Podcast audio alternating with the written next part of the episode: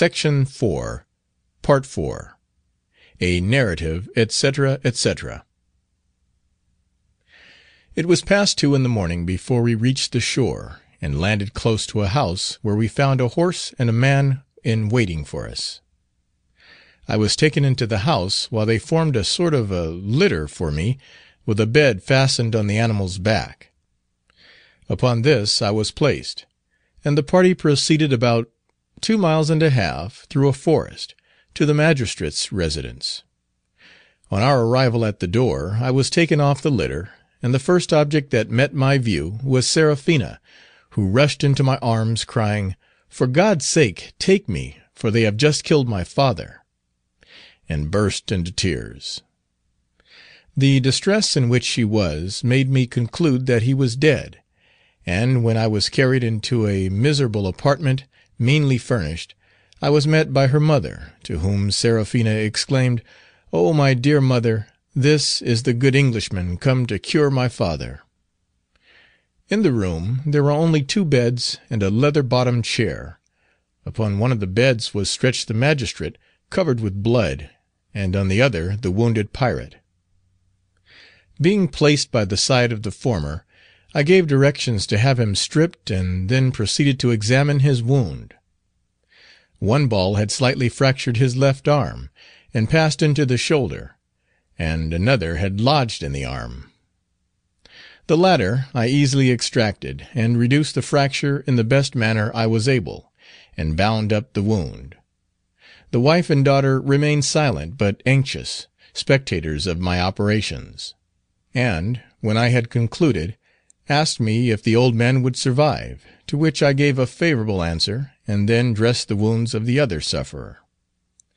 The house, while I was attending to the wounded man, was thronged with the villagers, part of whom had come from curiosity to see me, and part to inquire after their magistrate. During these operations the pirates who had accompanied me had been absent, but on their return they told me that they had been burying Pepe, one of their comrades, who had been killed in the rencontre.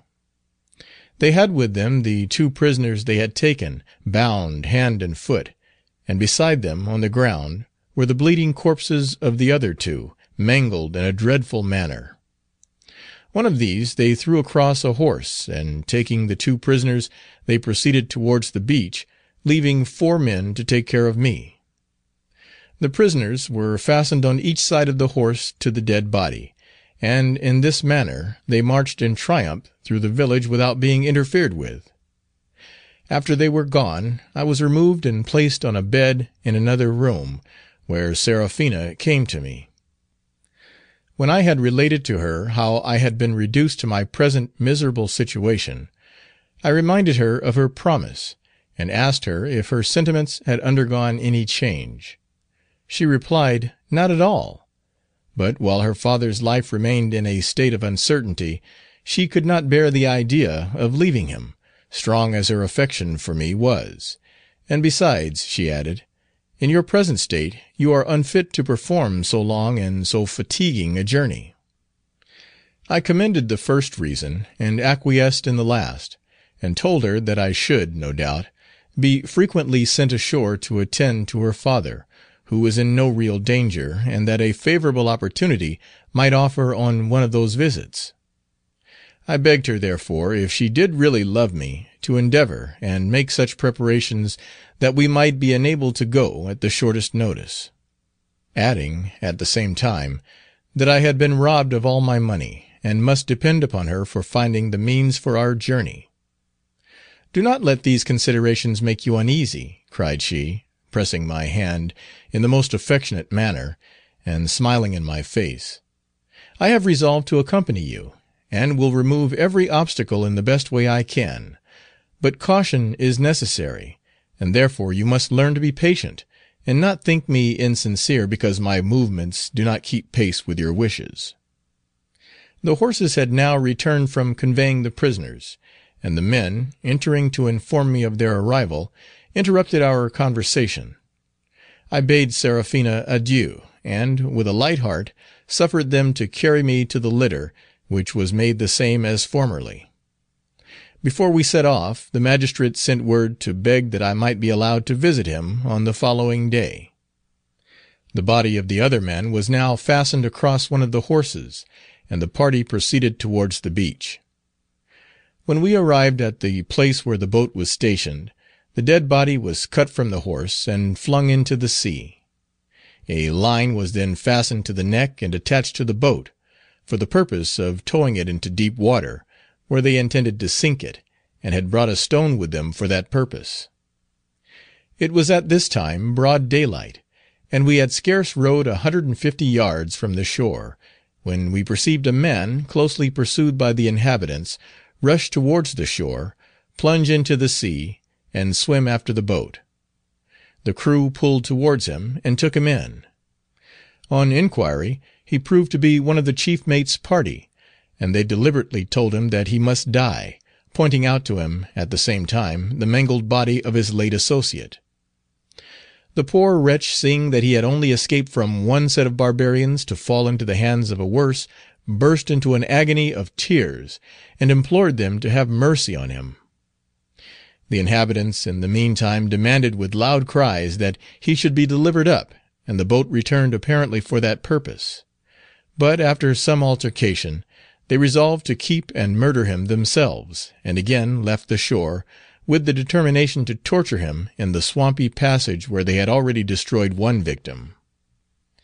When they had arrived at the entrance of that pestiferous spot, they sunk the dead body, after inflicting some indignities upon it, and thence proceeded to strip their lately acquired prisoner, whom they lashed on the boat, gagged and pinioned, and pulled into the channel.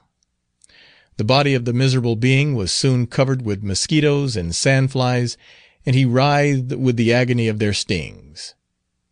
In this state they carried him to where a tree projected into the waters, on which they placed him, blindfolded, shot him, and then made the best of their way to the Corsair. On their arrival, they exultingly told their companions of their cruelty, not only what I had witnessed, but what they had inflicted on the other two captives whom I had seen bound at the magistrate's residence. These poor wretches they had fastened to trees, and fired at them as targets; and one monster boasted that he had lost a bet of a doubloon because he had not killed his man first. Weak and fatigued as I was from want of rest, I was ordered to attend to the sick on board. The wounded man I found was now quite well, and I endeavoured to impress upon his mind that he owed his life entirely to my exertions, which he verily believed for he declared that I should never want a friend while he was on board. Having performed this office, I dressed my own wounds, which I found less painful, and assuming a more favourable aspect. The captain came in and examined them, and expressed a hope that I should soon be able to make the sail and go up aloft, which I told him I should be able to do in three or four days. He then questioned me on the subject of the magistrate's disaster, and told me that I must pay every possible attention to him, as he was a very worthy man, and his best friend. In order to lull his suspicions, I pretended unwillingness to go so frequently ashore, and recommended him to send for a medical man; but he overruled my objections, and said that he was quite confident in my skill.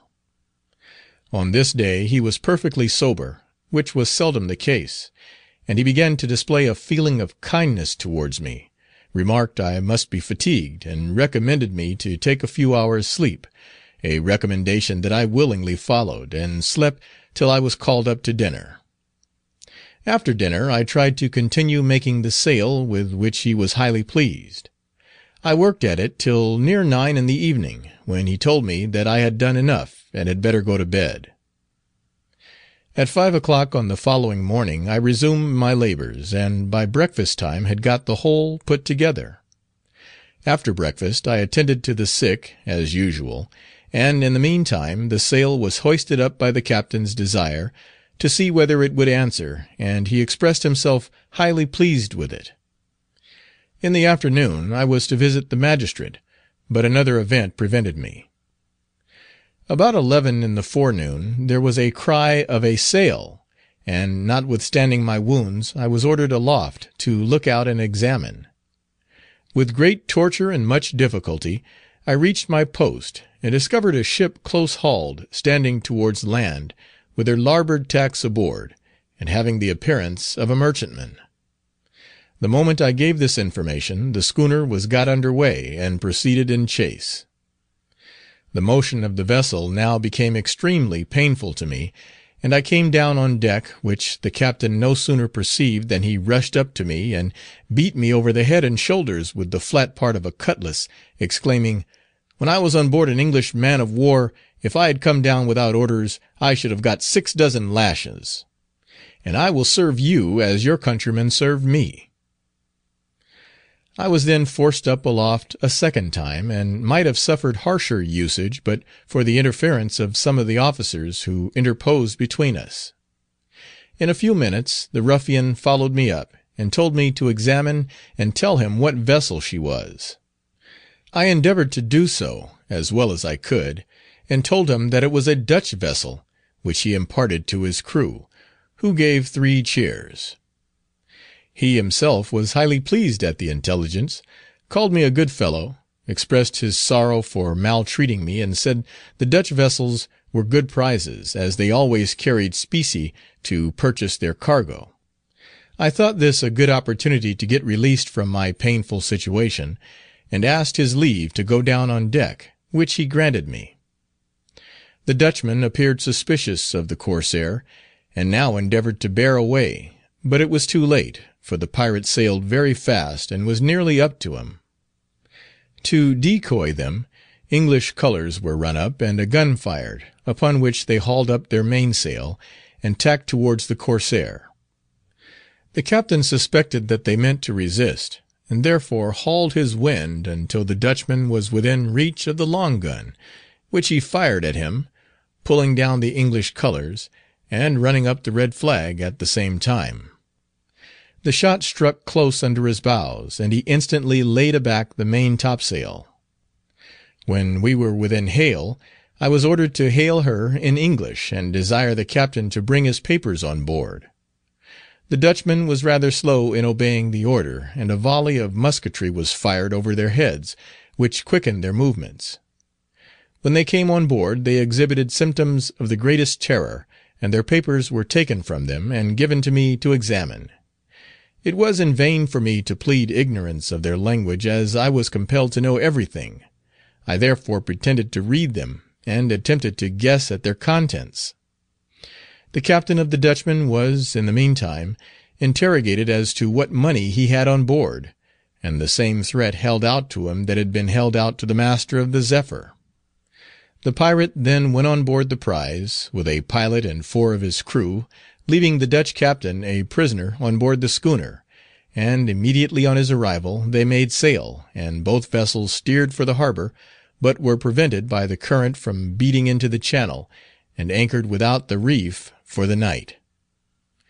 Two carronades were then taken out of her and brought on board the Corsair, and the captain was ordered to go to his ship, where the pirate wanted him. I was compelled to accompany him in the boat, and as we approached, one of the pirates on board threw a Dutch sailor into the sea. We picked up the poor wretch, and the Dutch captain put some question to him, at the reply to which they all gave a dismal groan, and exhibited the greatest terror and distress. When we reached the ship, the captain was ordered on deck first, which he no sooner reached than he was knocked down and threatened with destruction if he did not reveal where the money was concealed and the most dreadful threats made because he denied that there was any. I was then appealed to and asked if I thought there was any. I answered in the negative. This seemed to pacify the pirate, who, however, said that he would detain the vessel and discharge the cargo, consisting of gin, butter, cheese, and bales of canvas, and then burn her and, with the most horrid imprecations, threatened the whole crew with death, if he found money afterwards. The mate of the vessel had, during the pirate's stay on board, denied all knowledge of the English language, and had, no doubt, by that artifice, escaped very many awkward questions. Of this circumstance, however, I was not aware, and addressed some questions to him, which he unwittingly answered me. His replies were overheard by the captain, who, always alive to suspicions, now suspected that he had had some object in view in concealing his knowledge of our language. I endeavoured to protect the poor fellow, as I had been the cause of his detection, by saying, that he spoke so badly that I could scarcely understand him, and that, therefore, he had only spoken the truth.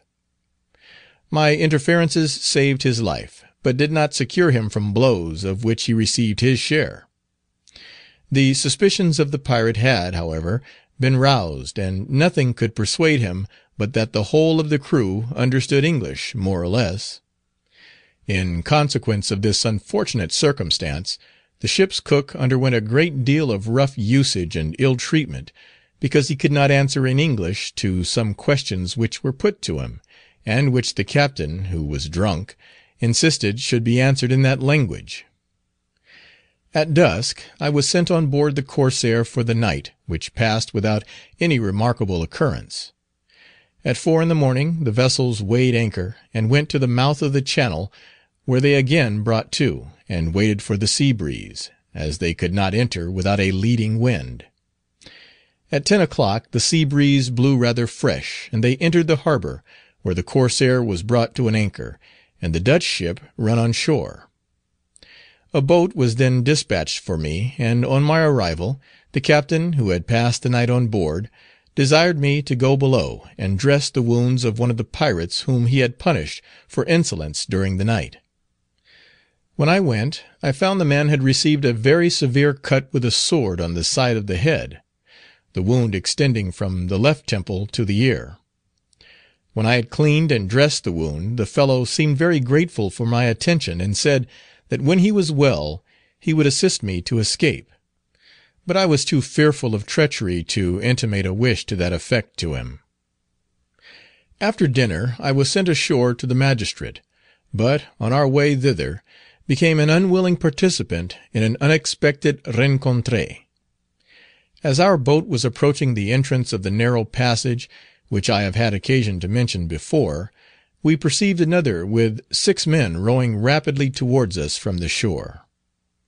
Our first idea was that it was a man of war's boat, and the pirates made immediate preparation for defence, being apparently determined to sell their lives very dearly consulting me upon what mode of fighting they should adopt, and insisting upon my being their leader. One of the men, however, recognized the chief mate as one of the party, and from their movements it appeared they were going to attack us. Knowing that indiscriminate slaughter would ensue, and that I should suffer the same as the rest, I consented to direct them how to defend their boat, and while considering on the best means of doing so, a musket was fired across our bows and signals made for us to go to them.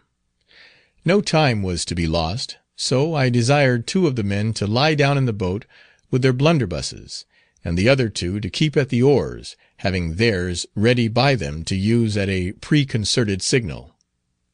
Then taking the helm in my hand, guided the boat direct upon the others. When I found that the boat had sufficient way upon her, I desired the rowers to desist and take their weapons, and be ready to jump into the other, with their cutlasses, the instant that they had discharged their pieces. My instructions were fully obeyed, and the result was in our favour. The suddenness of our attack completely disconcerted them. Three of them fell by our fire; the rest made but a feeble resistance, two of whom were instantly massacred by the pirates, and the other leaped into the sea wounded as he was, and endeavoured to swim off, but was followed and taken. We only lost one man, who received a ball in the head, and instantly expired. The unfortunate prisoner was interrogated as to the cause that had induced him to join the chief mate in his designs. He replied that he had left the Havana with no other view than to join the pirate, but having heard on shore of the unprovoked slaughter of their associates, they had determined to be revenged. When they observed the Corsair bring in her prize, they knew that there would be frequent communications with the shore, and resolved to cut off the boats seriatim as fast as they were sent. He then declared that he had told them the truth, and hoped, that as he was not the instigator of the deed, they would be satisfied with having taken the lives of his companions and spare his own. But the appeal was made in vain, for he was almost instantaneously stabbed to the heart by one of the crew. Thus did I become the unwilling actor in a scene of blood, and assist, by my advice, in the destruction of six of my fellow creatures. I did then, and do now, often reflect upon it with horror, but I had no alternative, and must have been massacred myself had I not complied with the mandates of the ferocious wretches among whom it was the misfortune of my life to be thrown. On our arrival on shore, a hole was dug, and the murdered man buried. I was then placed upon a litter, as before, and taken to the magistrate's house. Seraphina and her mother met me at the door, and seemed rejoiced to see me, particularly the former. I found the old man in a very favourable state, and having dressed his wounds, and informed his wife and daughter that there was no danger to be apprehended, retired to another room, where Seraphina joined me. To my inquiries, she told me that she had made preparations for our departure, and had engaged a guide, who had undertaken to conduct us for a hundred dollars, and that in eight or ten days we should be able to proceed. She was in raptures at the prospect of going to England, but not more so than myself. The prize master had been instructed to remain as short a time as possible on shore, and seeing that I had performed the service upon which I had been sent, informed me he was waiting for me. I begged a short delay, which he, with much and evidently sincere regret, denied his ability to grant and I was consequently compelled to take an unwilling leave of my fair consoler.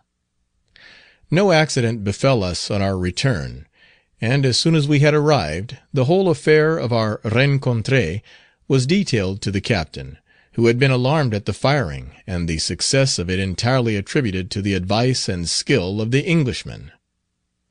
The captain appeared displeased when we first came on board, but this intelligence pleased him, and he told me that he had intended to punish me very severely for having told the Dutchman that he was a pirate; but on account of the services which I had rendered his boat's crew, he should forgive me and look it over, yet, if ever I did so again, nothing should save me.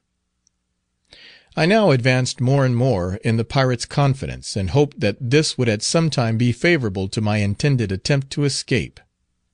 Two small coasting schooners, which the captain had seized for the purpose, were at this time receiving the prize's cargo on board, to convey to the Havana for sale, and I was ordered to go and take account of it, as well as to superintend the unlading, and make the Dutch sailors work. By two o'clock in the morning, until which time they kept constantly at work, the lading of the schooners was completed, and I returned on board to sleep. The following morning was a dead calm, and the sails of the Dutch ship were all unbent, and her top gallant masts sent down over deck. About nine o'clock a breeze sprung up from the east, and soon after a large schooner hove in sight. I was ordered to the mast head, as usual, to examine her, and reported her to be a large coasting schooner, very full of men. The whole of the Dutch vessel's crew were then ordered on board with the exception of the captain, cook, the carpenter, who was lame, and a little boy. Several guns were brought up out of the hold, and the ship prepared for action. The captain then went aloft himself, and soon discovered the schooner to be an old acquaintance, a fellow pirate. He, however, suspected the peaceful disposition of the approaching corsair, and asked me, in case of attack, whether it would be prudent for him to remain at anchor. I answered in the negative, and the vessel was got under way, and the Dutchmen informed that they would be expected to take an active share in the engagement. They remonstrated, and some even cried at the mandate, but this only produced blows, and they were obliged to take their station at the guns. The schooner, having hove to in a wide passage through which the stranger was to pass, awaited her arrival. As she drew near, we perceived a white flag at the mast head as an amicable signal, which was answered by the red flag at the fore top mast head, and a Spanish ensign at the peak, upon which the other hoisted out and despatched a boat with five men. When about musket shot from us, they paused as if in doubt, and the helmsman waved a white flag, to which the captain replied with a white handkerchief, and beckoned him on board. The boats then came alongside, the two captains recognized each other, and the strangers smiled at our warlike preparations. Both vessels then stood into the harbour and came to anchor, and were no sooner moored than the officers of the other came on board the Corsair, and were well entertained. Before they proceeded to carouse, the captain informed me I must go on shore to the magistrate, and take with me such medicines as I thought he might require for the next four or five days, as he should convoy the two small schooners with the Dutchman's cargo on their way to the Havannah, and should not return for that time. I willingly obeyed this order, and was conveyed in the usual manner on shore, and from thence to the village. After dressing the old man's wounds, I had an interview, as usual, with Seraphina. I informed her of the probability of my being absent for some days, and begged her to expedite the preparations for our departure in the meantime. She was proceeding to assure me of her willingness to do everything in her power, when a hasty messenger arrived, and brought orders for my instant return to the Corsair, in consequence of an alarming accident on board. When I arrived, I found that the whole party had got extremely intoxicated and the cry of a sail being made, the captain of the stranger had gone up into the rigging of his own ship to look out, and, having lost his hold, had fallen on deck, and was much bruised. He seemed dreadfully alarmed, but I pacified him, telling him that there was no danger, and, having bled him, put him to bed. He was very grateful for what I did, and offered to exert his interest for my release. As I knew the application would be fruitless, and might lead to ill treatment, I declined it. He then offered me money, which I also refused. The Corsair now came to visit him, and the other begged I might be allowed to remain with him for this cruise, until he was recovered, pledging his word to bring me safe back; but the other refused, on the plea that he could not spare me. After we had supped, the captain returned to his own vessel, taking me with him.